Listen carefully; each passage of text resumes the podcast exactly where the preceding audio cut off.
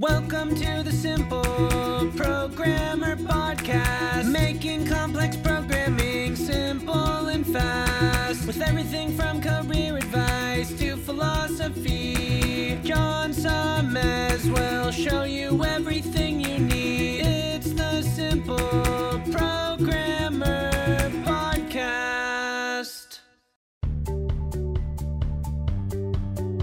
Welcome to the Simple Programmer Podcast, a short mix of career advice, philosophy, and soft skills from successful author and software developer John Sonmez.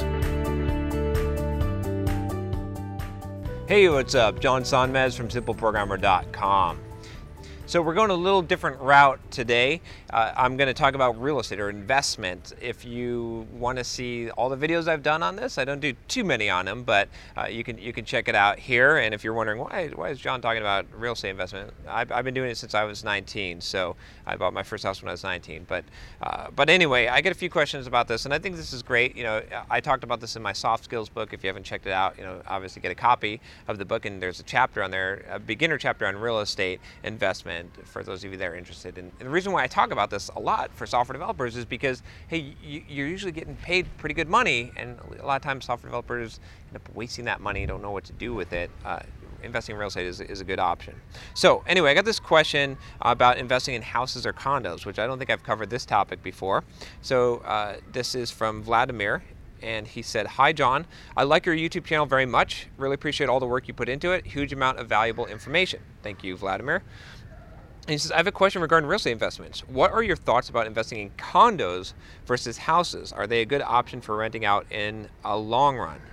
So, there's a couple of things here. So first of all, when I look at a, a property, you know, I've got I've got some condos, I've got fourplexes, duplexes, single family, right, office space. The, the, it, I'm, I'm, looking primarily at the characteristics of the property, you know, things like the cap rate. I, I want to really know, you know, without getting into too much of the technical investor terms, is essentially this: what is the deal, right? How how much rent, how much money am I getting? when I take all the money that comes in from rent and I subtract all the expenses, including the mortgage on it and including the maintenance fees, management fees, right, all of those things, how much is left over from a cash flow situation? What I'm not looking at is what is the expected price appreciation of the property. I know that's going to happen because I know that that, that you know appreciation tends to tends to go with inflation over over a long period of time. So I know that appreciation is going to happen in most markets, but I'm not worried about that. I'm worried about is it a good deal.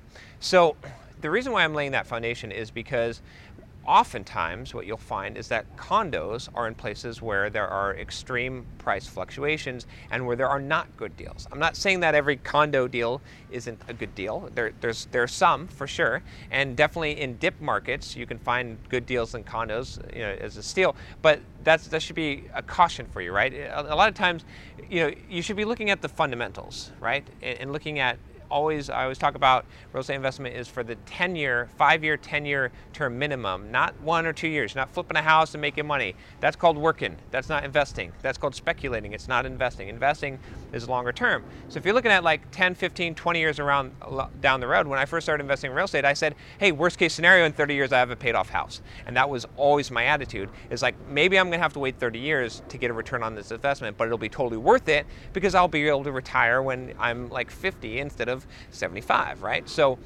that was that was always the plan. So when you look at a condo versus a house, that's what you need to take into consideration, and you just have to realize that that if you're doing that, you're going to have the stomach for the the condo market, which you know, a place like this, right? I mean, this is a good example. There's tons of condos all around here in in Mission Beach here in the, in the Bay, and these are expensive ass condos, right? I mean, I'm guessing that most of these are like a million dollars, right? And you're not going to get anywhere near the rent that's going to pay the mortgage on that. So if you were to buy here in the market doing well right now, you, it's going to be a bad investment. Like just you're not going to cash flow on that thing. You're going to be counting on appreciation, counting on the price going up.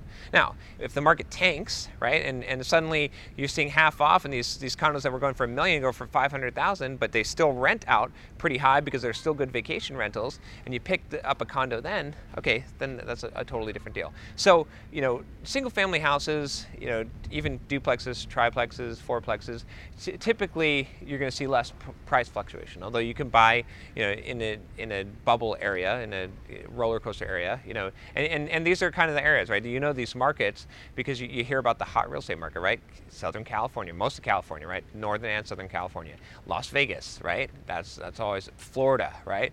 Uh, New York to some degree, although New York is a little bit more stable, I think, but uh, uh on the on the up, it never goes down. But but anyway, if you if you invest there, just just realize that you're gonna have to have the iron stomach. That you got to find a good deal. The fundamentals have to be good underneath, and and that's the primary thing. And I'll say one more thing about condos, which is that a lot of people don't consider that condos have HOAs or POAs that are expensive usually, right?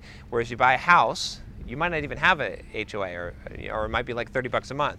But if you buy a condo, especially an expensive condo, it could be like 500 bucks a month. Yeah, heck, I mean, I, ha- I, I just bought a condo in San Diego. That's where I, where I live in, in Pacific Beach. And the, the, the HOA, I, I, I just became the president of the HOA, by the way. uh, it's, it's 300 bucks a month that's what it is, right? So if you didn't know that and you bought it as an investment property, that would be 300 bucks a month that you didn't have in your pocket that you thought that you had. So anyway, hopefully that answers your question. It goes it goes down to the fundamentals. It doesn't really matter what the characteristic of the property is. Different properties are going to you know fluctuate more in in in the kind of uh, markets that, that tend to fluctuate. You know, condos obviously are going to fluctuate more than single families, but if it's if the underlying fundamentals are good, then it's a solid investment. And that's how you need to think about investments anyway. So, anyway, if you have a question for me, even a real estate one, I'm happy to answer. Just send me an email at john at simpleprogrammer.com. And if you like this video, if you want to see more of these videos, more of the real estate videos, of course, you can check out the playlist of the real estate videos and subscribe to the channel. Talk to you next time. Take care.